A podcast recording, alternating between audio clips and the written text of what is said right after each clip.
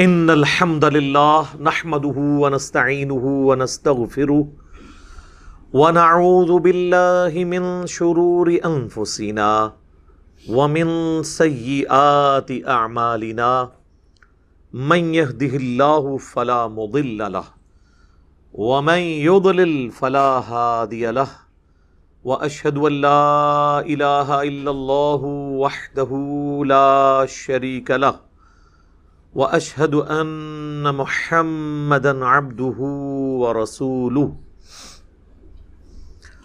اما بعد فان خير الحديث كتاب الله، وخير الهدي هدي محمد صلى الله عليه واله وسلم.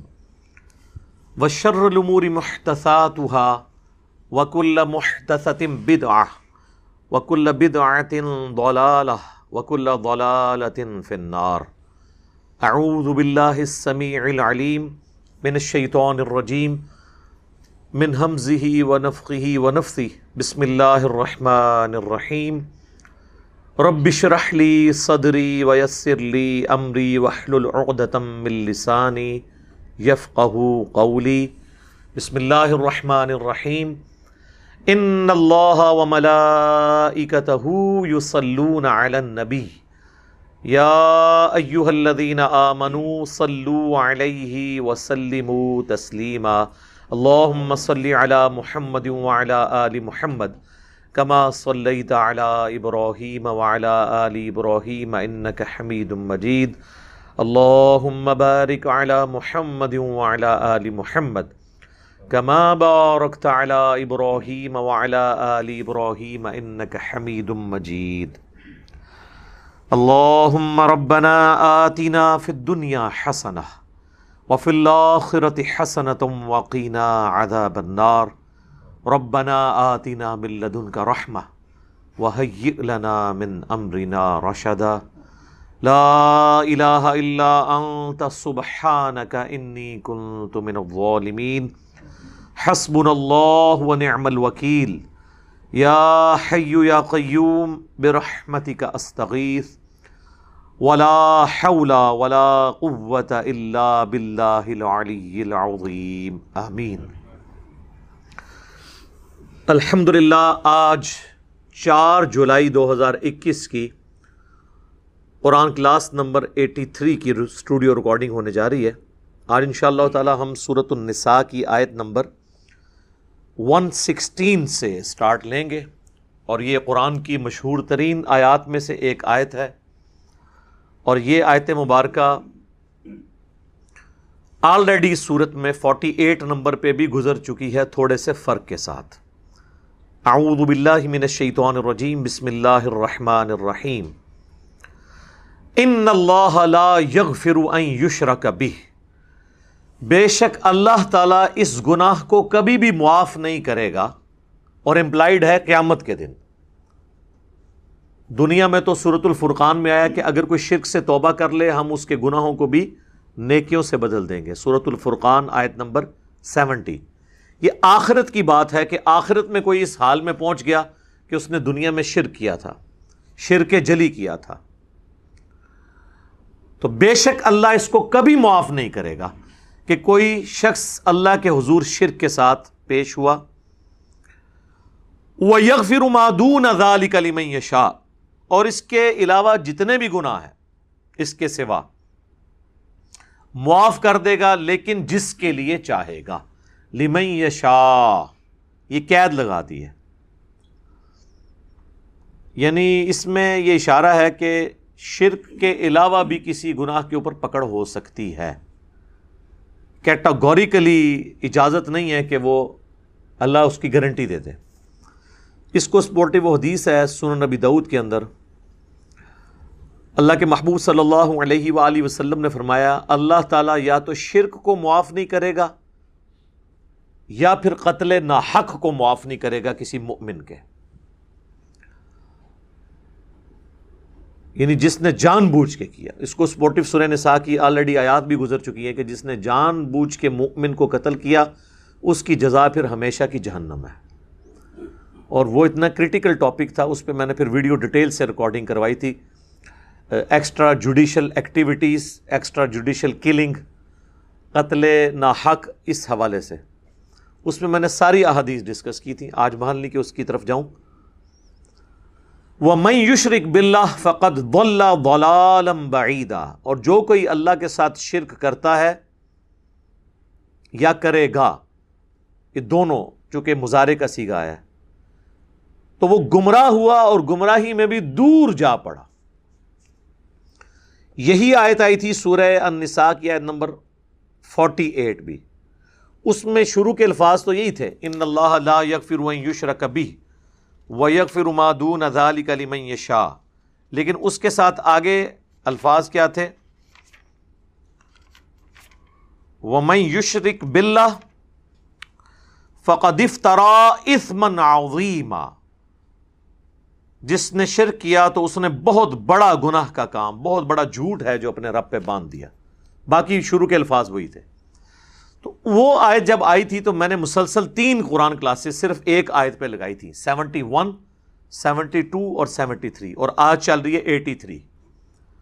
اور اس کی جتنی نٹی گریٹیز تھیں وہ میں نے ڈسکس کی تھی۔ اس کے پھر کلپس بھی بنے اور الحمد للہ ملینز آف پیپل تک پہنچے ہیں، جو یہ وسوسے دیتے ہیں، جو دھوکے دیتے ہیں۔ ظاہر ہے کہ اب شرک کو اسٹیبلش کرنے کے لیے ان کا استاد تو شیطان ہے، اور وہ وہاں وہاں سے لا کے بہانے پیش کرتا ہے کہ عقل دنگ رہ جاتی ہے کہ جی یہ بھی اس میں سے کچھ ہو سکتا ہے۔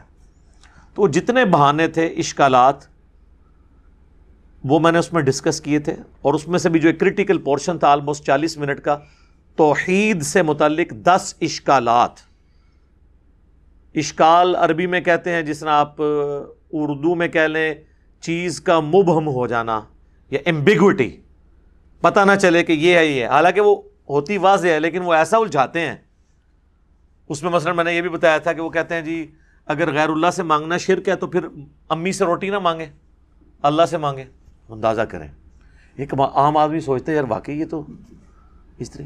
حالانکہ پھر اس کو یہ پتہ ہی نہیں کہ قرآن میں زہری اسباب کو تو اللہ نے ویسے الگ کیا، وہ اللہ نے پیاس بجھانے کا ذریعہ پانی کو بنایا، بھوک مٹانے کا ذریعہ روٹی کو بنایا، اور پھر اسباب کے ساتھ اس کو جوڑا اور اس کا قرآن میں حکم دے دیا۔ و تعاون البر و تقوا ولا تعاون الاسم والعدوان۔ نیکی اور پرہیزگاری کے کاموں میں ایک دوسرے کی مدد کرو، برائی میں الگ رہو۔ وہاں تو مدد مانگنے کا حکم ہے، وہ تو آپ کافر سے بھی مدد مانگ سکتے ہیں۔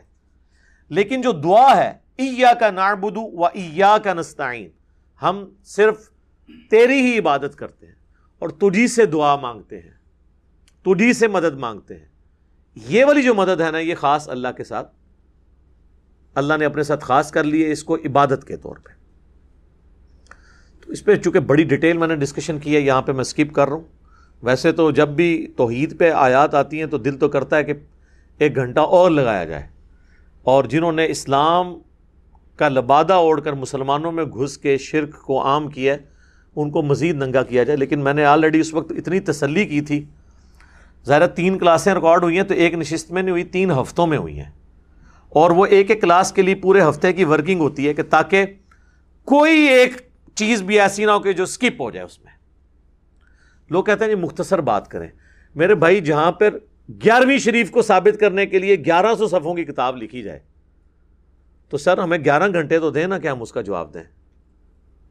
ایسے وسوسے انہوں نے چھوڑے ہوئے ایسے ایسے چوہے چھوڑے ہوئے تو وہ پھر میں نے ڈیٹیل سے اس پہ ڈسکشن کی تھی، آج میں اس کو اسکپ کر رہا ہوں۔ من ہی اللہ اناسا یہ تو نہیں پکار رہے مگر دیویوں کو فیمیل دیویوں کو۔ مؤنس جو دیویاں ہیں، ان کو پکار رہے ہیں۔ اچھا اب ان کے جو نام بھی تھے نا سارے، وہ فیمیلز والے تھے۔ لات، منات، عزا، جو انہوں نے بتیں، بتوں کی اور دیویاں جو بنائی تھی فرشتوں کی بنائی ہوئی تھیں۔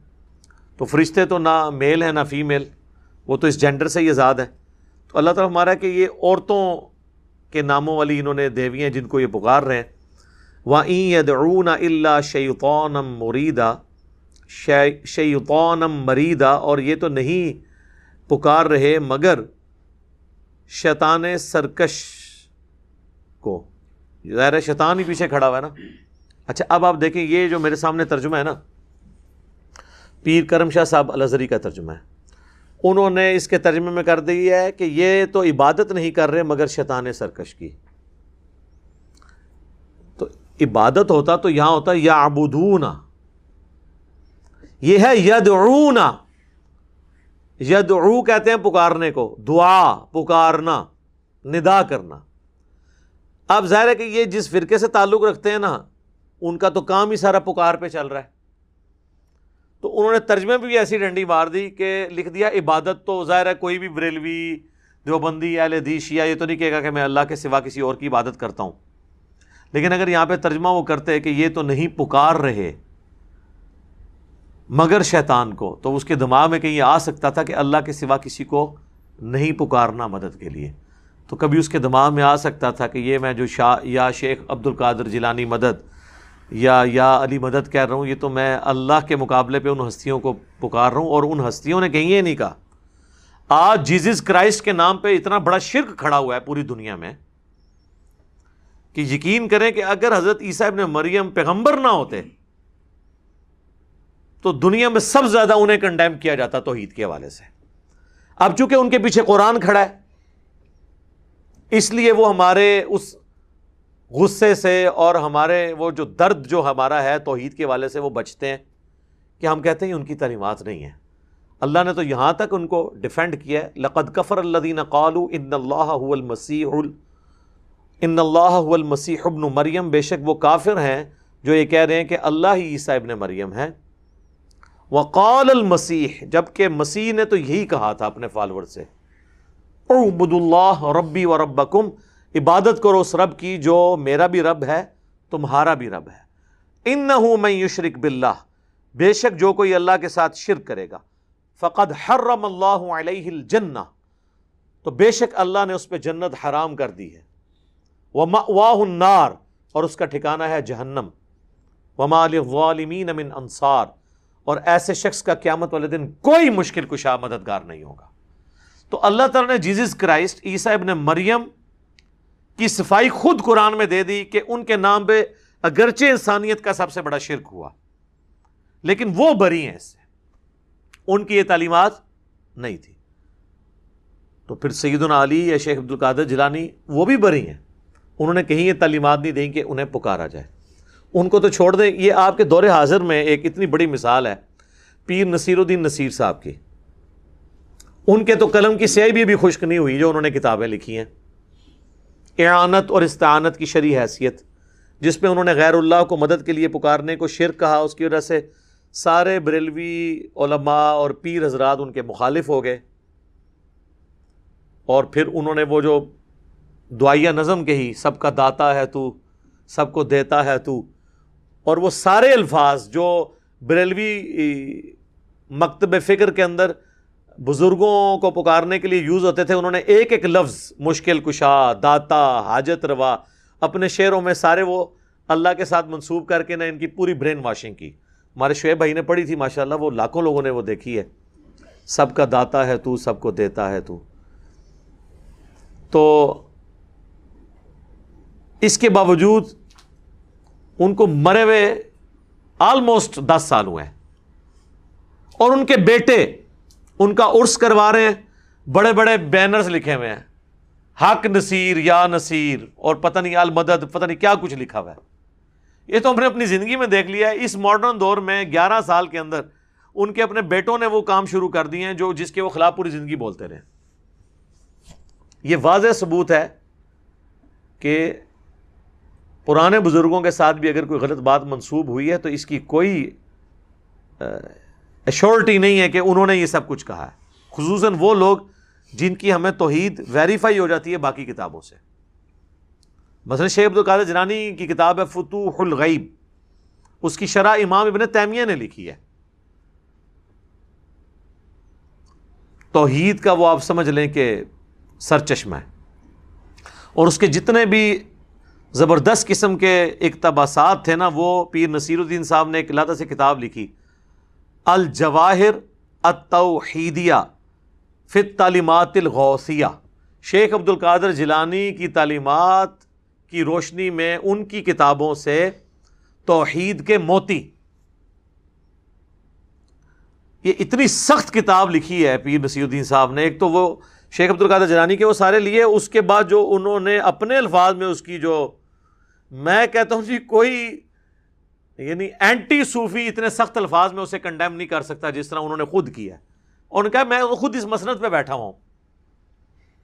یہ پچھلے دنوں ہم نے جو ایک ویڈیو اپلوڈ کی تھی توحید سے متعلق دس دھوکے، وہ آیت نمبر فورٹی ایٹ صورت النساء کی۔ تو اس کے سٹارٹ میں ہم نے ان کی ویڈیو بھی چلائی ہے۔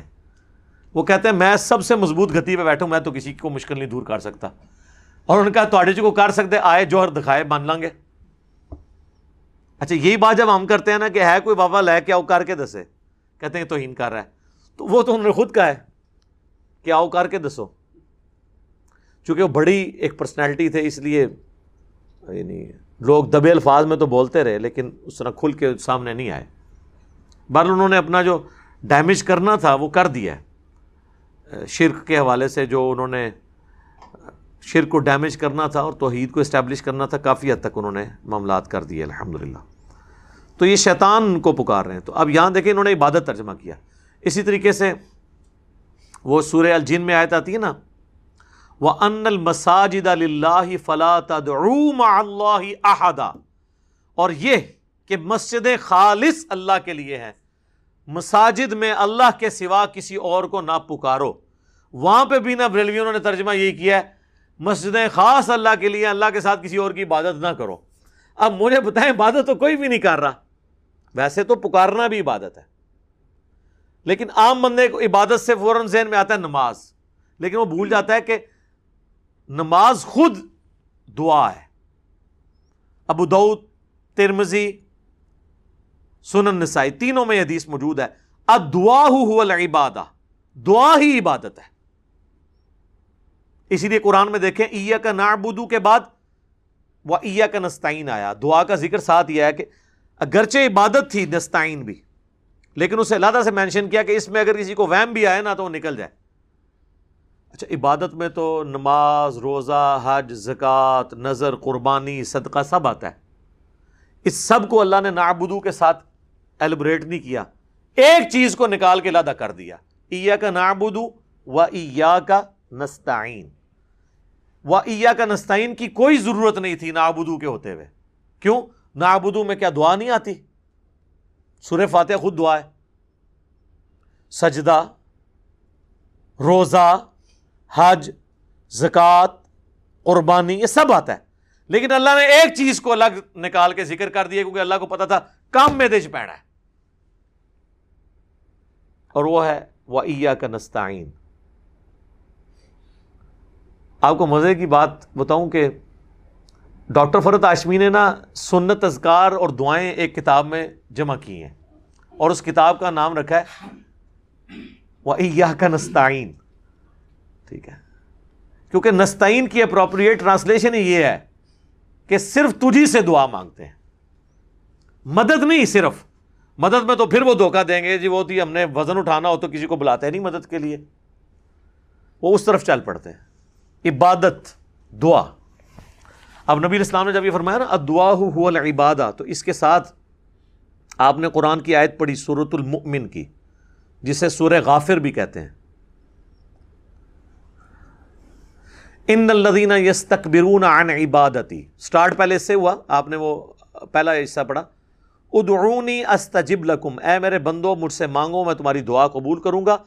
ان الدین یس تقبرون عن عبادتی، جو تکبر کریں گے نا میری اس عبادت سے یعنی مجھ سے دعا مانگنے سے آر محسوس کریں گے، میں انہیں زریل و خوار کر کے جہنم میں داخل کروں گا۔ اللہم اجرنا من النار۔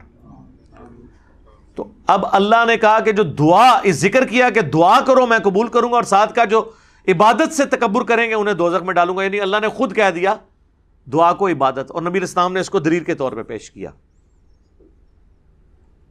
آپ ذرا ان سے پوچھیں وہ ان المساجد اللہ فلا تدعو مع اللہ احدا میں یہ تدعو کا ترجمہ عبادت کر دیا آپ نے۔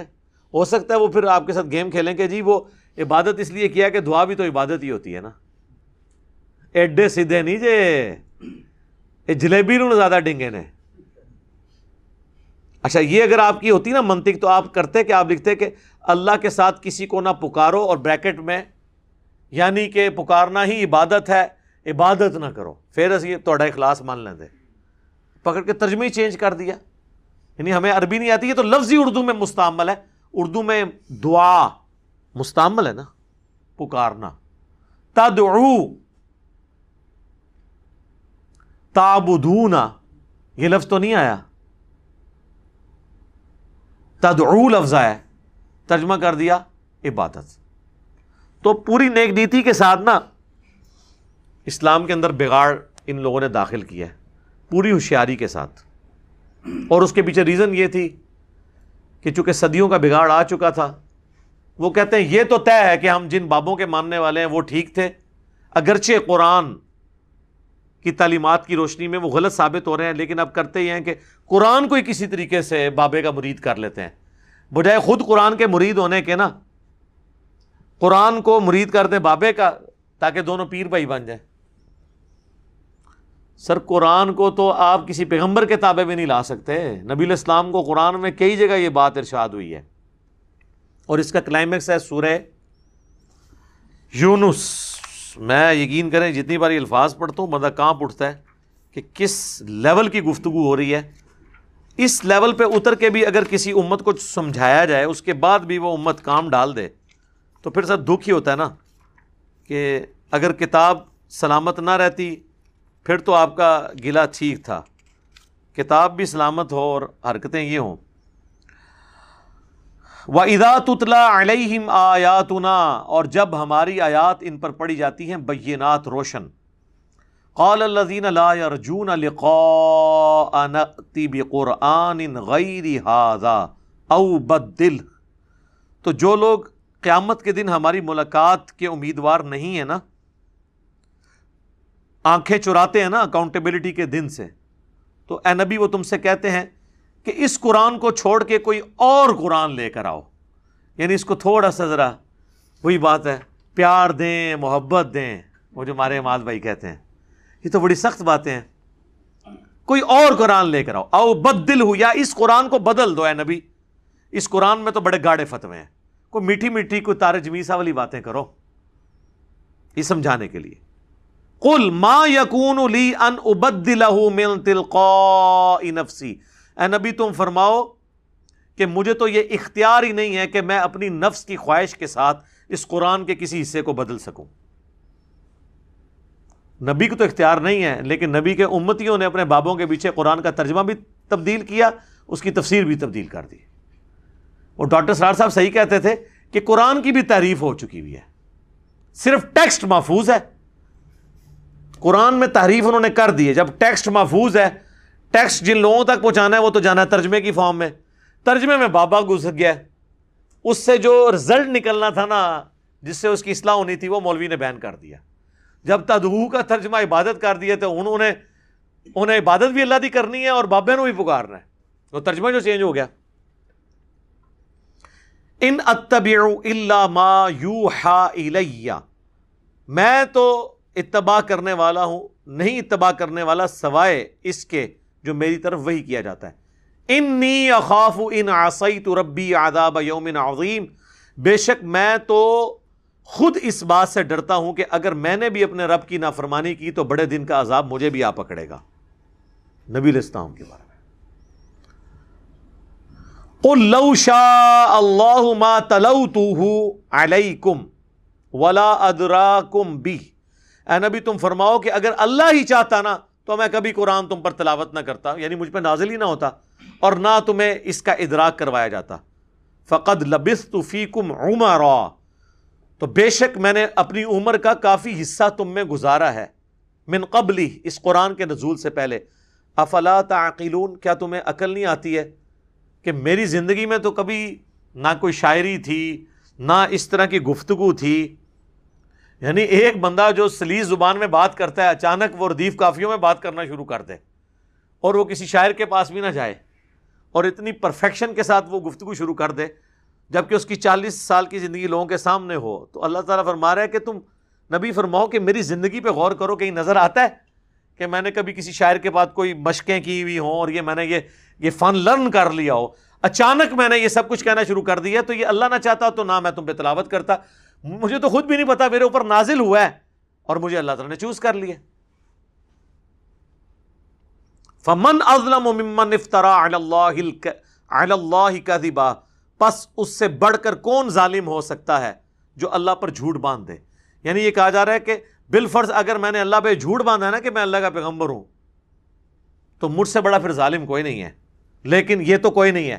تو پھر اب اصل ظالم کون ہے؟ اوکب ابھی آیا آتی یا پھر وہ سب سے بڑا ظالم ہوگا جو یہ ماننے کے بعد یہ اللہ کا کلام ہے، جھٹلا دے۔ ان لا يفلح المجرمون۔ بے شک اللہ تعالی ایسے لوگوں کو فلاح نہیں دیتا جو مجرم لوگ ہیں۔ وہ آبدون امن دون اللہ۔ اور وہ عبادت کرتے ہیں اللہ کی مالا یا درحم ولا ينفعهم۔ جو نہ ان کو نفع دے سک، نقصان دے سکتے ہیں، نہ نفع۔ وہ یقول اور کہتے ہیں ہا الا عند اللہ وہ کہتے ہیں، یہ تو اللہ کے حضور ہمارے سفارشی ہیں۔ قل، اتنبئون اللہ بما لا يعلم في السماوات ولا في الارض؟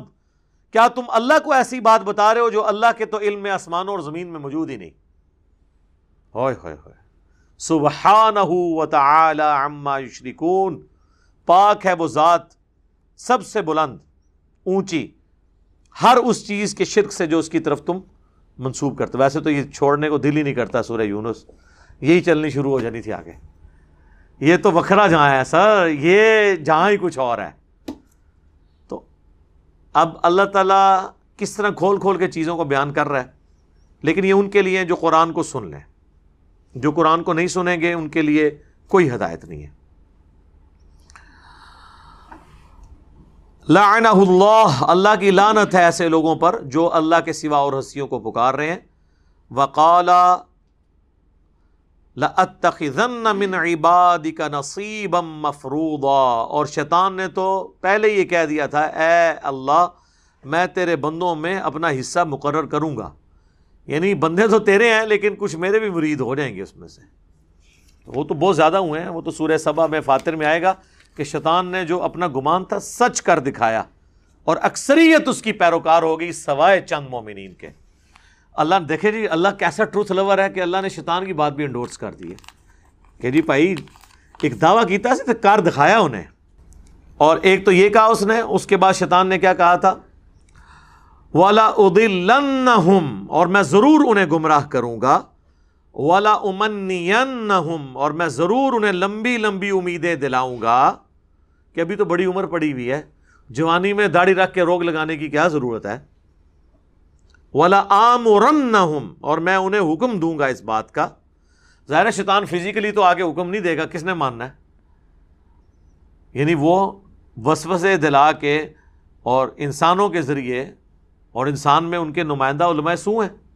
من الجنت والناس میں ان کو حکم دوں گا فل یوبت کن آدان الانعام تو وہ ضرور بال ضرور چیریں گے کان چوپایوں کے۔ یعنی یہ جو شریعت کی بگڑی بھی شکل چل رہی تھی نا عرب کے اندر کہ وہ بتوں کے نام پر کان چیر کے نا جانوروں کے چھوڑ دیتے تھے کہ یہ فلاں بت کے نام کا جانور ہے، یہ اس کی خوشنودی کے لیے ہم جو ہے نا ذبح کریں گے۔ یہ تو اللہ کے لیے ہونا چاہیے۔ تو اب اللہ نے تو خیر پھر اپنے لیے تو کہہ دیا کہ جو ابو دعود ترمزی میں حدیث ہے کہ جو نبی الاسلام نے فرمایا سید علی کہتے ہیں کہ کوئی بھی ایسا جانور اس کی قربانی نہیں لگے گی جس کا کان کٹا ہوا ہو، سینگ ٹوٹا ہوا ہو، لاغر ہو، لنگڑا ہو۔ تو اس کے پیچھے یہ بھی ریزن سی حالانکہ اب کان کسی کا کٹا ہوا ہے، تو بیسیکلی مشرقین کی بھی ایک مشابہت ہوتی تھی، وہ چیز منع کر دی گئی۔ ولا عام فلا خلق اللہ اب یہ جو سورہ نساء کا آیت نمبر ون نائنٹین کا یہ پورشن ہے نا، اور میں ضرور بال ضرور انہیں اس بات کا حکم دوں گا، پس وہ ضرور بدل دیں گے تیری بنائی ہوئی خلقت کو۔ یعنی جو تیری نیچر ہے نا، اس کو ٹیمپر کر دیں گے۔ اب یہ نیچر ٹیمپر کرنا یعنی ایک جانور سینگوں والا آپ نے اس کے سینگ توڑ دیے، نیچر ٹیمپر کر دی اس کی۔ کان تھے کاٹ دیے نیچر ٹیمپر کر دی۔ یعنی جس چیز پہ قدرت نے اس کو بنایا تھا، اس کو آپ نے توڑ دیا، اس رول کو توڑ دیا۔ یہ تمام کام جن میں آپ نیچر کی مخالفت کرتے ہیں، وہ چیزیں شیطانی امال ہیں۔ اب اس میں کئی ایک امال آتے ہیں۔ مثال کے طور پر صحیح مسلم حدیث ہے، دس چیزیں فطرت سے ہیں۔ ان میں ایک ہے داڑیاں بڑھانا۔ اب داڑھی مڑانا بھی فطرت کو بدلنا ہے۔ کیونکہ مرد کو اللہ نے داڑھی دی ہے اور عورت کو داڑھی نہیں دی۔ تو اب داڑھی کا مرد کے چہرے پر اگنا یہ اس کی فطرت ہے۔ نیچر ہے جس پہ اس نے اللہ کو، اللہ نے اس کو پیدا کیا ہے۔ ایٹ لیسٹ اتنی داڑھی رکھنا جسے عرف عام میں داڑھی کہا جائے۔ یعنی آپ سمجھ لیں آدھا انچ جس سے چہرے کی کھال چھپ جائے۔ یہ مرد کے لیے فرض ہے۔ مٹھی رکھے، سنت ہے، افضل ہے۔ لیکن کم از کم اتنی داڑھی رکھنا ضروری ہے۔ تاکہ وہ مخالفت کرے، اس چیز کی جو اللہ تبارک و تعالیٰ نے جس چیز کو شیطانی کام کہا ہے۔ کہ شیطان نے کہا تھا، میں خلقت کے بگاڑنے کے اوپر ان کو لگا دوں گا۔ اس کو سپورٹیو حدیث ہے، بخاری اور مسلم دونوں کی، کہ نبی الاسلام نے ان مردوں پر لانت فرمائی جو عورتوں کی مشابت اختیار کریں، ان عورتوں پر مشا، جو مردوں کی مشابت کریں، ان پر بھی لانت فرمائی۔ آپ کو کئی مرد نظر آئیں گے، وہ اپنے کانوں میں بالیاں ڈال کے پھرتے ہیں۔ اچھا وہ وہ یہ سمجھ رہے ہوتے ہیں، ہم بڑے ڈومیننٹ ہیں۔ کوئی بھی سلجھا ہوا انسان ایسے بندے کو دیکھ کے کوئی امپریس تو نہیں ہوتا۔ آج تک آپ میں سے کوئی بندہ اس میں تھوڑی سی عقل امپریس ہوتا ہے کہ یار کہ کان ٹوٹا جائے۔ اور وہ اپنے میں سمجھ رہا ہوتا ہے، میں پتہ نہیں کیا توپ چیز بن گیا ہوں۔ اب کانوں میں بالیاں ڈال لی ہیں، عورتوں کی مشابت اختیار کی۔ تو لانت کا مستحق۔ اسی طریقے سے آپ دیکھیں، کئی لوگ ہیں وہ ہاتھوں میں کڑے پہنتے ہیں۔ اب ہاتھ میں کڑا پہننا اور زیورت کی ایک قسم کی ایک ریزمبلنس اختیار کرنا۔ ہم تو یقین کر ہم نے تو وہ کبھی چین والی گھڑی نہیں پہنی۔ اسی ڈر سے کہ یار میں اس میں فتوا نہیں لگاتا کیونکہ اس میں تو گھڑی آ جاتی ہے، لیکن بہرحال پھر بھی۔ شروع میں تو احمد بریلوی صاحب تو وہ کہتے تھے یہ عورتوں کی مشابہت ہے چین والی گھڑی۔ وہ نہیں پہنتے تھے۔ اس کو مشابہت سمجھتے ہوئے کہ زیور کے قریب ہے میٹل تو ہے نا۔ لیکن گھڑی کی وجہ سے اس کے اوپر سے وہ حکم اتر جاتا ہے۔ ظاہر ہے وہ چوڑی یا اس میں آپ کا کڑا، اس میں تو نہیں، اس کیٹیگری میں فال نہیں کرتا۔ اس طرح بعض مرد بال اتنے لمبے رکھ لیتے ہیں کہ وہ اس سے نیچے چلے جاتے ہیں۔ شولڈر تک ٹچ کریں گے، سنت ہے۔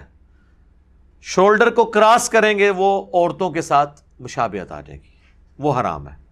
اور عورت شولڈر کے نیچے رکھے گی، اس سے جیسے ہی اوپر کرے گی یا ٹچ کروانے تک اس حد تک رکھے گی، وہ مردوں کی مشابہت ہو جائے گی۔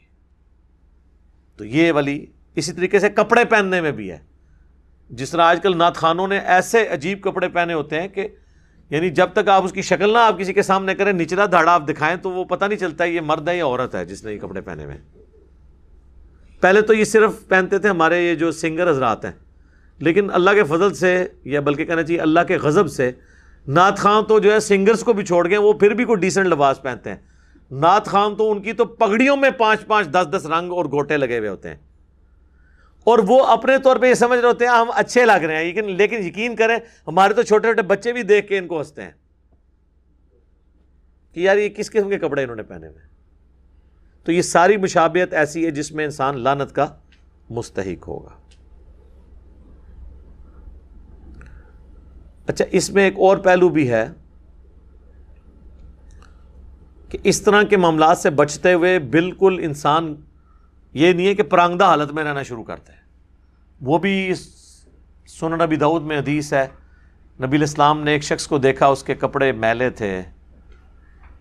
تو آپ نے فرمایا، اس کو کوئی ایسی چیز نہیں ملی کہ کپڑے دھو کے پہنتا۔ ایک شخص آیا سنبی دعود میں، مسند احمد میں حدیث ہے، اس کے بال بکھرے ہوئے تھے۔ آپ نے فرمایا تجھے کوئی کنگھی نہیں ملی تو اپنے بال سنوار لیتا۔ اس چیز کو ناپسند کیا۔ اسی طریقے سے سنبی دعود مسند احمد میں ایک حدیث ہے، یہ ساری حدیثیں آپ کو مشکات میں کتاب اللباس چیپٹر میں مل جائیں گی۔ نبی الاسلام نے ایک بندے کو پرانگدہ حالت میں دیکھا، آپ نے فرمایا کہ تو کیا کرتا ہے؟ وہ کہتے ہیں میری اتنی بھیڑ بکری ہیں، وہ بڑا امیر لینڈ لارڈ بندہ تھا، اس کے جانور ہی اتنے زیادہ تھے۔ تو آپ فرمایا، تیرے کپڑے کی حالت ہے؟ مطلب اللہ تعالیٰ پسند فرماتا ہے کہ جب کسی کو دے تو اس کی نعمتوں کا اثر اس پہ دکھائی دے۔ لیکن اس میں فضول خرچی نہیں ہوگی۔ یہ ایسی حرکتیں نہیں ہوگی کہ جس کی وجہ سے کسی غریب کا دل دکھنا شروع ہو جائے۔ لوگ بعض اوقات پیسے کا شو آف کرتے ہیں، وہ بھی بالکل حرام ہے، یہ ذہن میں رکھیے گا۔ یہ دونوں ایکسٹریمز ہیں۔ اور نہ اس کی بنیاد پہ کوئی شخص کسی کو سادگی سے روک سکتا ہے۔ جامعہ ترمزی میں حدیث ہے، جس نے دنیا میں سادہ لباس اختیار کیا اور مہنگا لباس چھوڑ دیا۔ تو قیامت والے دن اللہ تعالیٰ پبلکلی اسے جنت کا حلہ پہنائے گا کہ اس نے میری خاطر دنیا میں سادگی اختیار کی۔ یہ سادگی ہے، اس کا یہ مطلب نہیں کہ گندے کپڑے پہن لینے ہیں۔ یا وہ الیاس قادری صاحب اپنی ویڈیو میں بتا رہے تھے، فضان سنت میں انہوں نے لکھا بھی ہوا ہے، پرانے والی میں۔ وہ کہتے ہیں، میں تو اپنے نئے سوٹ کے اوپر پیون لگا لیتا ہوں تاکہ سنت پوری ہو جائے۔ یہ تو بدت ہے۔ سنت تو یہ کہ کپڑا پھٹے تو اس پہ پیون لگایا جائے۔ نئے کپڑے کے اوپر پیون لگانا اگر سنت ہوتی تو حضور السلام خود لگاتے۔ تو کہتے ہیں سنت پہ یعنی زبردستی کی سنتیں بنا کے ان پہ عمل کرنا۔ یہ بھی ایکسٹریم ہے۔ دوسری طرف یہ بھی سن ابھی دعود میں حدیث ہے، جس نے دنیا میں شہرت کا لباس پہنا، قیامت والے دن اللہ اسے ذلت کا لباس پہنائے گا۔ اب شہرت کا لباس کون سا ہے؟ جس میں تکبر ہو لوگوں کو نیچا دکھانا مقصود ہو۔ اب یہ دیکھ لیں، ہمارے کئی پولیٹیشنز ہیں۔ میل فیمیل آپ دیکھیں، چالیس چالیس لاکھ کے پرس انہوں نے اٹھائے ہوئے ہیں، بیس بیس لاکھ کی گھڑیاں پہنی ہوئی ہیں۔ اور پھر باقاعدہ جب اپنے انٹرویو کرتے ہیں تو صحافیوں سے لکھواتے ہیں کہ لکھو، یہ فلاں برانڈ کا ہے، یہ وہ۔ یہ تو حرام ہے۔ چاہے حلال کی کمائی کا بھی ہے نا، اس طرح کی نمائش کرنا حرام ہے۔ صحیح مسلم میں حدیث ہے۔ جس کے دل میں رائی کے دانے کے برابر بھی تکبر ہوا، وہ جنت میں نہیں جائے گا۔ تو صحابہ ڈر گئے، ان کا یارس اللہ، بعض اوقات انسان کی خواہش ہوتی ہے اس کے کپڑے، جوتے، لباس اچھا ہو، تو کیا یہ تکبر میں آئے گا؟ آپ نے فرمایا یہ تکبر نہیں ہے۔ اللہ بھی خوبصورت ہے اور خوبصورتی کو پسند فرماتا ہے۔ تکبر یہ نہیں کہ تم اچھا لباس پہنو یا اچھے دکھو، بلکہ تکبر یہ ہے کہ تم حق بات سے رو گردانی کرو، عناد کرو۔ اور دوسروں کو حقیر جانو۔ یعنی کس شخص کو پتا چل گیا کہ قرآن میں یہ لکھا ہے اور اب اس کو نہیں مان رہا۔ چاہے وہ یہ کہہ رہا ہے کہ جی میرے بزرگ یہ کہتے تھے، میں یہ کیوں مانوں؟ اس کا مطلب ان کو مجھ سے بہتر آتا ہوگا۔ یہ تکبر ہے۔ ایک بندے کو پتا چل گیا، بخاری مسلم میں نماز کا طریقہ یہ لکھا ہے۔ اب وہ اتنی اکڑ میں آیا کہ وہ بجائے اس سنت پہ عمل کرنے کے معاشرے کے ڈر سے سنت کو چھوڑ رہا ہے، تو اس کے اندر تکبر ہے، کیونکہ وہ اللہ کے سامنے اکڑ رہا ہے۔ آجزی اللہ کے سامنے کرنی تھی، وہ کی ہوئی ہے عوام کے سامنے؟ کہ عوام کے ڈر سے نماز نہیں پڑھا رف الدین کے ساتھ۔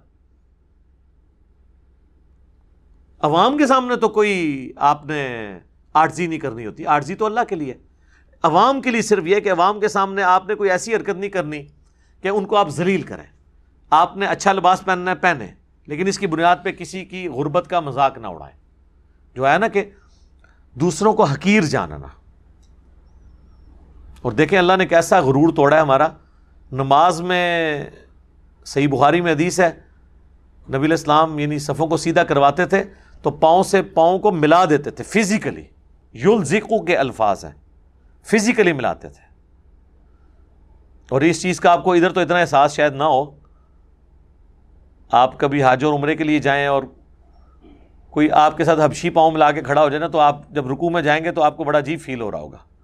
ظاہر جو جی، ایک بالکل کالا سیاہ پاؤں بندے کو بعض اوقات دل میں تھوڑا سا فیل ہوتی ہے چیز۔ تو اللہ نے یہ غرور توڑا ہے کہ امیر ہو، غریب ہو، گورا ہو، کالا ہو، وہ اپنے جسم کے ساتھ، جسم پاؤں کے ساتھ پاؤں ملائیں گے تاکہ ان کی یہ بیچ میں تکبر ٹوٹ جائے۔ کہ اللہ کے سامنے اس بنیاد کے اوپر کوئی فرق نہیں ہے۔ وہ مسند احمد میں حدیث ہے، تم سب آدم کی اولاد ہو۔ آدم کو اللہ نے مٹی سے پیدا کیا تھا۔ کسی کالے کو گورے پر، کسی سرخ کو سیاہ پر، کسی سیاہ کو سرخ کے اوپر، کسی گورے کو کالے پر، کسی کالے کو گورے پر، کوئی فوکیت نہیں، مگر تقوی کی بنیاد پہ۔ جو صورت الحجرات میں ہے، ان اکرمکم عند اللہ اتقاکم بے شک اللہ کے نزدیک عزت والا وہ ہے جو تم میں تقوی والا ہے۔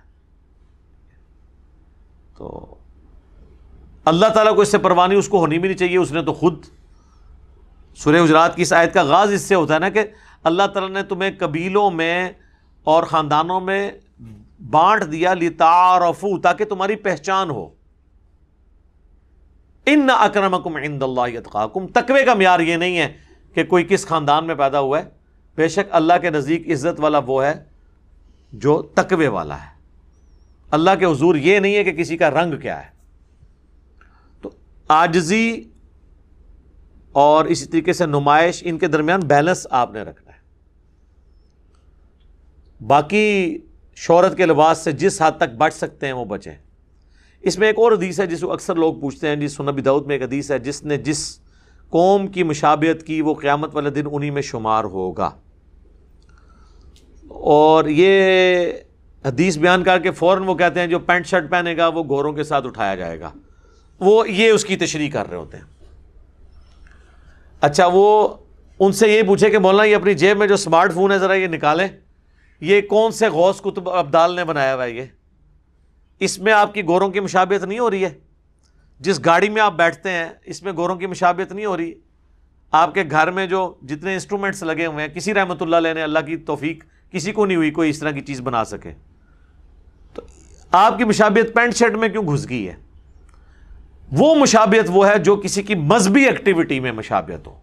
مثلا کوئی ماتھے پہ سندور لگا لیتا ہے، سکھوں والا کڑا پہن لیتا ہے گلے میں سلیب لٹکا لیتا ہے۔ ٹائی نہیں، ٹائی سلیب میں نہیں آتی۔ ٹائی تو ہندو بھی باندھتے ہیں، مسلمان بھی باندھتے ہیں، سکھ بھی باندھتے ہیں، عیسائی بھی باندھتے ہیں۔ اگر یہ مذہبی نشان ہوتا تو ویٹیکن سٹی کے پاپ نے بھی ٹائی لگائی ہوتی۔ اس نے سلیب لٹکائی ہوئی ہوتی ہے۔ یہ وہ مشابت ہیں جو مذہبی ایکٹیویٹیز کی مشابت ہیں۔ وہ آپ کسی قوم کے ساتھ کریں گے تو قیامت والے دن ان میں شمار کیے جائیں گے۔ باقی تو ہر چیز میں اب مشابت ہو رہی ہے، کیا کریں؟ ہمارے تو قرآن گوروں کی پرنٹنگ پریس کے اوپر چھپ رہے ہیں۔ حدیث کی کتابیں اس پہ چھپ رہی ہیں تو یہ مشابت وہ نہیں ہے۔ جو مذہبی مشابت ہے۔ باقی تو ٹیکنالوجی جو ہوتی تھی، وہ تو اس وقت بھی ٹیکنالوجی تو کہیں سے بھی امپورٹ کی جاتی تھی۔ مثلا ہند کی تلوار مشہور تھی۔ عرب کے ملکوں میں المحنت کہا جاتا تھا اسے۔ او المحنت المفنت دے دی چوں نکلے ہوا ہے۔ تو حالانکہ اس وقت تو یہاں پہ سارے گمراہی تھی، لیکن تلواریں یہاں کی مانی جاتی تھی کہ ہند کی تلوار ہے، المحنت، ہند کی تلوار۔ تو اب تو ہند کے مفنت بھی مشہور ہیں، ہر طرف کے، جنہوں نے کتابیں لکھی، وہ بھی خود ان کے اندر بھی مفندین موجود ہیں۔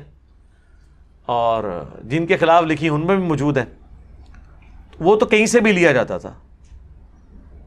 ایون یہ رومنز اور پرشینس کے خلاف جب جنگیں ہوئی ہیں، تو مسلمانوں نے لیٹسٹ اسلحہ انہی سے ہی چھینا ہے۔ منجنیک مسلمانوں نے تو نہیں بنائی تھی۔ اسی طریقے سے آپ کو پتہ ہی ہے، جب سلطان محمد فاتح نے فتح کیا تھا، قسطنطینیہ، استنبول جسے آج کل کہتے ہیں، تو وہ جو بڑی توپ تھی نا، جس کے ساتھ یہ ساری ایکٹیویٹیز کی وہ ایک کرسچن انجینئر تھا جس نے بنائی تھی۔ انجینئر نے بنائی سی، عالم دین کو نہیں بانٹ سکی سی۔ وہ مشہور بندہ تھا۔ اتنی پیمنٹ پہ اس بندے کو انہوں نے بلایا تھا۔ ہے کرسچن تھا لیکن اس نے مسلمانوں کا ساتھ دیا۔ تو ٹیکنالوجی تو آپ کسی سے بھی لے سکتے ہیں۔ یہ جو مشابت منع ہے وہ ریلیجس ایکٹیویٹیز میں نہیں۔ اس طریقے سے غیر مسلموں کی آپ عبادت گاہوں میں وزٹ کے لیے تو جا سکتے ہیں، لیکن جو وہ ایکٹیویٹیز شرکیہ پرفارم کر رہے ہیں، اس کا حصہ آپ نہیں بن سکتے۔ وہ پھر آپ اس مشابت میں آ جائیں گے جس کے بارے میں اتنے سخت احکامات ہیں۔ باقی اس میں تو کئی ایک باتیں ہیں جو کی جا سکتی ہیں۔ یہاں پہ میں اس ٹاپک کو کنکلوڈ کرنے سے پہلے ایک حدیث بیان کر دوں، جو میری فیوریٹ حدیث ہے۔ صحیح بخاری، صحیح مسلم، دونوں میں حدیث موجود ہے۔ ایک عورت سیدنا عبداللہ ابن مسعود کے پاس آتی ہے اور کہتی ہے کہ، حضرت، میں نے سنا ہے کہ آپ ایسی عورتوں پر لانت کرتے ہیں جو ٹیٹو بنواتی ہیں، گدواتی ہیں۔ اور خوبصورت دکھنے کے لیے دانتوں کے درمیان گیپ بنواتی ہیں اور چہرے کے بال اکھاڑتی ہیں پلکنگ کے ذریعے۔ عورت وہ بال تو اکھاڑ سکتی ہے جو مردوں کی مشابت والے ہوں، جیسے موچھیں لیکن یہ بال نہیں اکھاڑ سکتی۔ تو ان تین قسم کی عورتوں پہ آپ لانت کرتے ہیں۔ تو عبداللہ ابن مسعود نے فرمایا، میں کیوں نہ ایسی عورتوں پہ لانت کروں جن عورتوں پہ قرآن میں اللہ نے لانت کی ہے۔ ہائے ہائے ہائے۔ وہ عورت آگے سے کوئی انڈیا، پاکستان کی کوئی عاشق رسول نہیں تھی۔ نہ دی۔ جو کچھ بھی ہیں تیرے محبوب کی امت سے ہیں اس نے قرآن پڑھا ہوا تھا۔ اس نے کہا، حضرت، میں نے پورا قرآن پڑھا ہے، مجھے تو قرآن میں ایسی کوئی آیت نہیں ملی ہے جو آپ۔ اچھا میرا خیال ہے، آج کل کی تو عورت کوئی سوال بھی نہیں کر سکتی کسی عالم دین سے۔ آپ بولڈنس کا لیول دیکھیں، عبداللہ ابن مسعود بخاری مسلم میں آیا کہ چار بندوں سے قرآن سیکھو، اگر سیکھنا ہے ان میں ایک عبداللہ ابن مسعود ہے اور صحیح بخاری میں آتا ہے، عبداللہ ابن مسعود کہتے ہیں، اگر مجھے پتا ہوتا نا کہ دنیا میں کوئی مجھ سے زیادہ قرآن جانتا ہے۔ اچھا ان کو کسی نے نہیں کہا بڑی متکبرانہ گلا کر رہے یہ انہوں نے اپنی، جس فیلڈ میں اپنا ٹائم لگایا تھا، ان کو فخر تھا۔ اس کے انہوں نے کسی سے چندہ بک نہیں، اس کو دی کے جا کے پیسے لے کے آ کے مجھے سب میں انہوں نے بتایا کہ میں نے ایک محنت کی ہے۔ تو بخاری کے الفاظ ہے اگر مجھے پتا ہو نا کہ مجھ سے زیادہ کوئی قرآن جانتا ہے، میں اپنے اونٹوں کے جگر جلا کے نا وہاں پہ پہنچوں اس سے قرآن سیکھنے کے لیے۔ میں نے اسی صورتیں حضور کے پیچھے سن کے یاد کی ہیں۔ اسی صورتیں ایک سو چودہ میں سے ڈائریکٹ حضور سے سن سن کے۔ آپ تو مدرسوں میں حفظ کرواتے ہیں، اس شخص کے بارے میں سوچیں جو حضور کے پیچھے نماز تحجد میں سن سن کے اسی صورتیں اس نے زبانی یاد کر لی ہیں۔ تو وہ اتنا بڑا عالم ہے اور وہ عورت کہہ رہی ہے کہ عزت، میں نے پورا قرآن پڑھا ہے۔ قرآن میں تو مجھے کوئی ایسی آیت نہیں ملی ہے۔ یعنی ریفرنس مانگ رہا ہے۔ یہاں آپ اکابرین سے مفتیات سے، بزرگان دین سے ریفرنس مانگ کے دیکھیں۔ وہ کہتے ہیں مجھے پتا لگ گیا کہ ڈسلیشن تو بول رہے ہیں۔ تو عبداللہ ابن مسعود نے فرمایا کہ کیا تم نے قرآن میں یہ نہیں پڑھا؟ سورت الحشر کی آیت، وما آتا کم الرسول فخو وما نہا کم عنہ فن جو رسول اللہ تمہیں دیں وہ تم لے لو اور جس سے منع فرما دیں، اس سے رک جاؤ۔ تو رسول اللہ نے ہی لانت فرمائی ہے ایسی عورتوں پہ جو ٹیٹو بنواتی ہیں، گدواتی ہیں جسم میں، یا دانتوں میں گیپ بنواتی ہیں، یہ اللہ کی خلقت کو تبدیل کرتی ہیں۔ اچھا اس میں الفاظ یہ ہیں کہ اللہ کی بنائی ہوئی خلقت کو بدلتی۔ اب کسی کے دانت ٹیڑھے ہیں نا، وہ سیدھے کروا سکتا ہے۔ وہ خلقت کو بدلنا نہیں ہے۔ یہ ذہن میں رکھیے گا۔ وہ تو اس کی ڈیمیج خلقت ہے۔ اسی طریقے سے جن چیزوں میں حکم ہے خلقت کو بدلنے کا، وہاں پہ خلقت کو بدلنا ہی فطرت ہے۔ مثلا بخاری مسلم حدیث ہے، پانچ چیزیں فطرت سے ہیں۔ مونچھے پست کرنا، ختنہ کروانا، بغلوں کے بال صاف کرنا یا اکھیڑنا، زیر ناف بال صاف کرنا۔ یہ ساری کی ساری چیزیں کیا ہیں؟ خلقت ہے حالانکہ خلقت کو بدلا جا رہا ہے، اب جب کسی کا ختنہ ہوتا ہے تو وہ نیچرل جو پیدا ہوا ہے، اس سے تو وہ ہٹا کے کر رہے ہیں۔ اور ناخن کاٹنا، پانچ چیزیں۔ مونچھے بغلوں کے بال، زیر ناف۔ تین، چوتھی چیز، ختنہ۔ اور پانچویں چیز، ناخن کاٹنا۔ اب ناخن تو خلقت میں اگ رہے ہیں، لیکن اس کو کاٹنا جو ہے فطرت ہے۔ یہ اللہ نے کاٹنے کو فطرت بنا دی ہے۔ اور وہ صحیح مسلم حدیث ہے انس ابن مالک کہتے ہیں، نبی الاسلام نے ہمیں حکم دیا کہ ہم چالیس دن کے اندر ایک دفعہ ضرور اپنے ناخن کاٹیں گے اور زیر ناف بال اور بغلوں کے بال صاف کریں گے، کم از کم چالیس دن۔ اس سے لمبا گیپ نہ ہے تو وہ عبداللہ ابن مسعود کہتے ہیں کہ نبی الاسلام نے خلقت بدلنے والی عورتیں جو تین طریقے سے خلقت بدلتی ہیں، ٹیٹو بنوا کے، دانتوں میں گیپ بنوا کے یا چہرے کے بال اکھاڑ کے یا پلکنگ کر کے یا آئی بروز بنا کے، آپ یہ آج کے ماڈرن دور میں تو جب رسول اللہ نے لانت فرمائی تو گویا اللہ ہی نے فرمائی کیونکہ اللہ نے حکم دیا جو رسول اللہ دیں وہ لے لو، جس سے منع کریں رک جاؤ۔ تو اس حدیث سے یہ بھی پتا چلا کہ صحابہ کرام آیات کو جنرلائز بھی کر لیتے تھے۔ حالانکہ یہ آیت مبارکہ مال غنیمت کے بارے میں کہ جو مال غنیمت میں حضور دیں، لے لو، جس سے روک دیں، رک جاؤ۔ یعنی تمہیں دینے سے روک دیا، کسی اور کو دے دیا تو تم اب گلا نہ کرو کہ میں تو سینئر مسلمان ہوں، حضور تو سینئرس کو دیتے ہی کام تھے۔ ٹھیک ہے۔ لہٰذا ہم بھی کسی سینئر اسٹوڈنٹ کو ڈانٹ دیں نا تو یہ سمجھے کہ میرے، مجھے آنر دی جا رہی ہے۔ یہ نیچرل چیز ہوتی ہے۔ اور جو نیو کمرس تھے ان کو، جناب، صحیح مسلم میں آتا ہے، ابو سفیان کو سو اونٹ دے دیے تھے حضور نے۔ غزب ہنین کے موقع پر۔ سو اونٹ آج کی بھی آپ کیلکولیشن کریں، ڈھائی تین کروڑ روپے بنتا ہے۔ تو انصاری صاحبہ نے کہا، ابھی تو ہماری تلواروں سے قریش مکہ کا خون ٹپک رہا ہے۔ اور اس شخص پہ اپنے قبیلے کی محبت غالب آ گئی ہے۔ اب یہ کلمات کفر تھے رسول اللہ کے بارے میں بولنا۔ جب آپ نے پیغمبر مانا ہے تو پھر کوئی گلا شکوا نہیں۔ اب حضور کو اللہ تعالیٰ نے وہی کے ذریعے بتا دیا کہ آپ کے چند ساتھیوں نے آپ کے بارے میں یہ گستاخانہ الفاظ استعمال کیے ہیں۔ اچھا وسوسے کی حد تک تو ٹھیک تھے۔ زبان پہ نہیں لانے چاہیے تھے، جا کے حضور سے پوچھ لیتے۔ کہ پوری زندگی قربانی ہم دیتے رہے، اور جن لوگوں کا خون ہماری تلواروں سے ابھی بھی ٹپک رہا ہے، انہوں نے این موقع پہ اسلام قبول کر لیا ہے، اور جب مالک غنیمت ہے تو انہیں کو دے دیا ہے۔ حالانکہ حضور نے تعلیف قلب کے لیے دیا تھا تاکہ ان کو اسلام میں پکا کرے تو نبی اسلام نے بلا کے کہا تم نے یوں یوں بات کی ہے انہوں نے کہا یار اللہ، کی ہے؟ تو آپ نے فرمایا کیا تم اس پہ راضی نہیں ہو؟ یہ دنیا کا مال لے جائیں اور تم اللہ کے نبی کو لے جاؤ۔ پھر آپ فرمایا میرا جینا مرنا انصار کے ساتھ ہے۔ پوری دنیا ایک گھاٹی میں چلے اور انصار دوسری گھاٹی میں میں انصار کے ساتھ چلوں گا۔ تو انہوں نے کہا اللہ کے رسول، ہم آپ پہ راضی ہیں۔ ہمیں آپ چاہیے۔ پھر انہوں نے کہا یا رسول آپ ہمیں معاف کر دیں، ہمارا عذر قبول کر لیں۔ ہم نے آپ کے بارے میں اس طرح کا جملہ بول دیا۔ آپ میں اللہ اور اس کا رسول تمہارا عذر قبول کرتے ہیں۔ یہ ہوتے ٹو نائنٹی فائیو سی لگوا دیتے۔ یہ کہتے ہیں کہ جب ایک دفعہ گستاخی ہو جائے نا، تو اسے قتل ضرور کیا جائے گا، اس کی توبہ وہ قتل ہی ہوگی۔ ان کے تحت وہ سارے صاحب سارے مدینہ قتل ہونے چاہیے تھے، جنہوں نے یہ بات کر دی تھی۔ کیونکہ عذر، پھر وہ اگلا مانا کریں گے، نہیں، حضور خود تو معاف کر سکتے تھے، ہم نہیں معاف کریں گے۔ بلکہ اگلے دن ایک مولوی کا میں سن رہا، وہ تو کہہ رہا تھا ہاں اللہ کے حضور معافی ہو جائے گی، لیکن ہم نہیں معاف کریں گے۔ واہ واہ تو ایڈو اسٹیٹس ہے۔ گلا سنو انہوں دیا آگے وہ عورت کہنے لگی، عبداللہ ابن مسعود کو، اب ساری باتیں ختم ہو گئی۔ اس نے کہا جی ہم نے تو سنا آپ کی بیوی بھی یہ تینوں کام کرتی ہے۔ یعنی کوئی کلپ چڑھا ہوگا ان کی بیوی کے بارے میں اس زمانے میں؟ یہاں پہ بھی لوگ ایک دوسرے کے خلاف کلپ چڑھا دیتے ہیں۔ تو عبداللہ ابن مسعود نے کہا، اندر جاؤ، میری بیوی کو دیکھ لو۔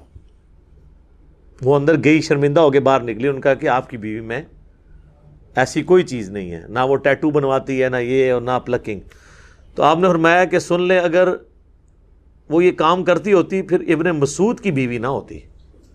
کہ اللہ کے نبی کی نافرمان ہو اور وہ میری بیوی ہو، اے، یہ ہو ہی نہیں سکتا۔ ٹھیک ہے؟ اچھا اس حدیث میں کتنے لیسنز ہیں یار؟ اس حدیث پہ ایک گھنٹہ گفتگو ہو سکتی ہے۔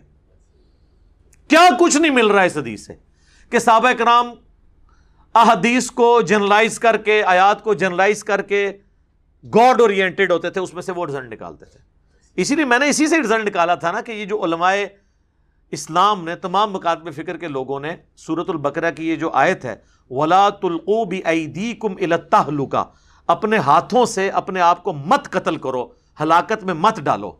اس کے تحت سگریٹ کو انہوں نے حرام قرار دیا ہے یا مکرو تحریمی قرار دیا یا گناہ قرار دیا، وہ بالکل درست ہے۔ کیونکہ سگریٹ پینا بھی اپنے آپ کو اپنے ہاتھوں سے ہلاک کرنا ہے سلو پوائزنگ ہے۔ حالانکہ یہ آیت تھی مالے اللہ کی راہ میں انفاق کرنے کے بارے میں۔ اللہ نے فرمایا، جو اللہ کی راہ میں پیسہ خرچ نہیں کرتا، گویا وہ اپنے ہاتھوں سے اپنے آپ کو ہلاک کر رہا ہے۔ اچھا دیکھیں پیسہ نہیں خرچ کر رہا اور اس کی اللہ نے انٹرپریٹیشن کیا کی ہے کہ جو اللہ کی راہ میں مال نہیں خرچ کرتا، وہ اپنے ہاتھوں سے اپنے آپ کو قتل کر رہا ہے۔ کیسے قتل کر رہا ہے؟ صحیح بات ہوئی ہے۔ قتل اس لیے کر رہا ہے کہ ہمیشہ کی زندگی وہ مال اللہ کی راہ میں دے کے وہ لے سکتا تھا۔ آخرت کی زندگی وہ نہیں کما رہا، گویا کہ وہ اپنے کو قتل کر رہا ہے۔ اور میں اکثر کہتا ہوں کہ دنیا میں سب سے آسان جنت امیر آدمی کما سکتا ہے۔ پیسہ خرچ کر کے۔ یار غریب کو تو تجد کے لیے اٹھنا پڑے گا نا۔ اس کو تو ایفرٹ پٹ کرنی پڑے گی روزے رکھنے کی، تو تب نیکیاں کمائے گا۔ امیر آدمی نے بس ایک نیت کرنی ہے، اپنے مال میں سے اللہ کو دے دینا ہے۔ حضرت عثمان غنی نے کتنے کافر مار کے جنت کمائی ہے۔ بلکہ غزوہ عود میں تو آپ کو پتا ہے، میدان جنگ سے بھی چلے گئے، سورہ عال عمران میں اللہ نے معاف بھی کر دیا۔ حضرت عثمان کی تینوں دفعہ جو جنت پکی ہوئی ہے، نہ تو نفلیں پڑھنے پہ، نہ میدان جنگ میں کوئی کارنامہ دکھانے کے اوپر۔ مال خرچ کرنے پہ۔ ایک دفعہ ترمزی میں ڈیٹیل موجود ہے، ایک دفعہ جو ہے وہ مسجد نبی کی توسیع کے لیے زمین خیرات کر دی اللہ کی راہ میں۔ مسلمانوں کے لیے کنواں کھدوا دیا میٹھے پانی کا۔ اور غزوہ تبو کے موقع پر کافی اونٹ اور ساز و سامان جو ہے وہ لدے ہوئے دیے۔ اور ادھر ہی حضور نے فرمایا تھا کہ عثمان جنتی ہے، آج کے بعد جو مرضی کرے۔ یعنی آج کے بعد جو مرضی کر لے، اس نے اتنی بڑی نیکیاں کر لی ہیں کہ وہ نیکیاں اس کے غلطیوں پہ وہ جتنی بھی کر لے وہ بھاری رہیں گی۔ تو تینوں دفعہ مال کمانے سے، تو مال مال میں صرف ایک کام کرنے کی ضرورت ہے۔ وہ یہ ہے کہ اللہ کی راہ میں خرچ کرنے کے بعد آپ کسی کو بتائیں نا۔ اگرچہ یہ مال خرچنا ایسا ہے جس میں اللہ تعالیٰ نے ریاکاری کرنے کو بھی کسی حد تک جائز قرار دے دیا ہے، ان معنوں میں کہ جو اعلانیہ خرچ کرتا ہے تو اللہ نے اس کی بھی تعریف کر دی ہے۔ قرآن میں جگہ جگہ ہے نا، اللہ کی راہ میں وہ چھپ کے بھی اور اعلانیہ بھی خرچ کرتے ہیں۔ باقی چیزوں میں ہے نا کہ اگر اب میں اعلانیہ روزہ، میں آج روزے سے ہوں تو روزہ ضائع ہو سکتا ہے۔ لیکن مال کے بارے میں ہے کہ بعض اوقات ترغیب دلانے کے لیے کہتا ہے، یار میں نے بھی اللہ کی راہ میں اتنا دیا، یار تو بھی ہمت کر۔ تو اللہ تعالیٰ کہتا ہے، اس کا مال بھی میں ضائع نہیں کروں گا۔ اعلانیہ اور چھپا کے دونوں طریقے سے۔ تو اللہ کی راہ میں خرچ کر کے انسان بڑی آسانی کے ساتھ جنت کما سکتا ہے۔ کوئی بڑی ایفرٹ پٹ کرنے کی ضرورت نہیں ہے۔ اپنی میں اکثر یہ امیر لوگوں کے بارے میں سوچتا ہوں، یہ جس طرح ہمارے پراپرٹی ڈیلرز ہیں بڑے بڑے ان کے اربوں کے ایسٹس نکلتے ہیں۔ وہ یار، ایک لاکھ روپیہ وہ روز کا بھی خرچ کریں نا، پچیس سے تیس سال ایک ارب ختم کرنے میں چاہیے۔ دنیا کا کون انسان ہوگا جو ایک لاکھ روپیہ روزانہ کا خرچ کرے؟ اپنے اوپر اپنی فیملی کی بھی ساری کیلکولیشن کر لے، بڑی، بہت بڑی رقم ہے۔ لیکن آپ دیکھیں ان کے گھروں سے اتنا مال نکلتا ہے کہ مشینیں گرم ہو کے بند ہو جاتی ہیں نوٹ گننے والی۔ ہاں؟ نہیں ہوئی؟ تین تین، چار چار ارب روپیہ رکھا ہوا ہے۔ ایک لاکھ دفعہ روزانہ بندہ ایک لاکھ تک گنتی نہیں گن سکتا چوبیس گھنٹے میں۔ پچیس، تیس سال تک آپ گنتی گنتے ہیں تو ایک ارب بڑی مشکل سے پورا ہوتا ہے۔ اور یہاں پاکستان میں چلے ہزاروں نہیں، سینکڑوں لوگ ہیں جن کی اربوں میں ان سے پوچھیں گے یار تم اپنی زندگی چلو لگا لو کہ زیادہ تر دنیا میں جو جیا ہے نا بندہ، ابھی تک جو ہمارے پاس کیلکولیشن ہے تو ون ٹوینٹی فائیو کے قریب تک ہی کوئی پہنچ سکا ہے تو تم چلو لگا لو، تم بھی ایک سو پچیس سال زندہ رہو گے۔ ویسے تھے وہ جاپان ہی جی جانے نے بندے۔ جاپان میں اس وقت بھی پچپن ہزار لوگ ایسے ہیں جو سو سال سے اوپر ہیں۔ دنیا میں سو سال سے اوپر اتنے لوگ کہیں نہیں ہوتے۔ ان کا لیونگ اسٹائل سادہ ہے، سب کچھ۔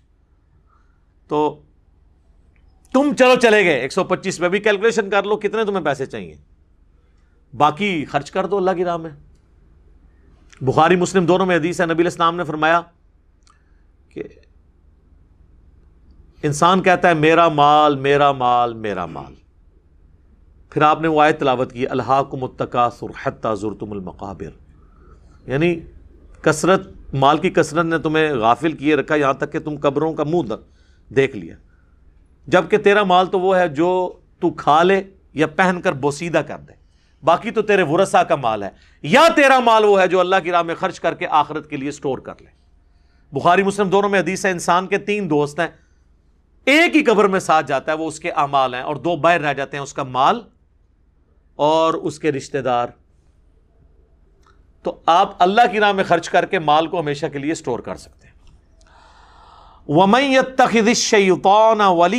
دون اللہ اور جو کوئی شیطان کو اپنا پنا مان لے، اللہ کو چھوڑ کر، فقد خسیرا خسران مبینہ تو ایسا شخص جو ہے وہ نقصان میں اور بہت کھلے نقصان کے اندر مبتلا ہو گیا۔ اللہ لا تجعلنا منہم۔ آمین۔ یعیدہم و یمنیہم۔ شیطان جو ہے وہ غلط امیدیں دلاتا ہے، غلط وعدے کرتا ہے اور غلط امیدیں دلاتا ہے۔ وما یعیدہم الشیطان الا غرورا۔ اور شیطان کا تو وعدہ نہیں ہے مگر مکر و فریب کا۔ اولئک مأواہم جہنم۔ یہ جو لوگ شیطان کی پیروی کرتے ہیں، ان کا ٹھکانہ ہے جہنم۔ ولا یجدون عنہا محیصا اور وہاں پر کوئی بچنے کی راہ نہیں پائیں گے۔ اللہم لا تجعلنا منہم، اللہم اجرنا من النار۔ اللہ تعالیٰ سے دعا ہے، جو حق بات میں نے کہی، اللہ تعالیٰ ہمارے دلوں میں راسک فرمائے۔ اگر جس بات میں میرے منہ سے کوئی غلط بات نکل گئی، تو اللہ تعالیٰ ہمارے دلوں سے دھو ڈالے، ہمیں معاف بھی فرما دے۔ ہمیں کتاب و سنت کی تعلیمات پر عمل کر کے دوسرے بھائیوں تک پہنچانے کی توفیق عطا فرمائے۔ سبحانک اللہم و بحمدک۔ اشہد واللہ الہ الا انت، استغفرک و اتوب الیک۔ وما علینا الا البلاغ المبین۔ آمین۔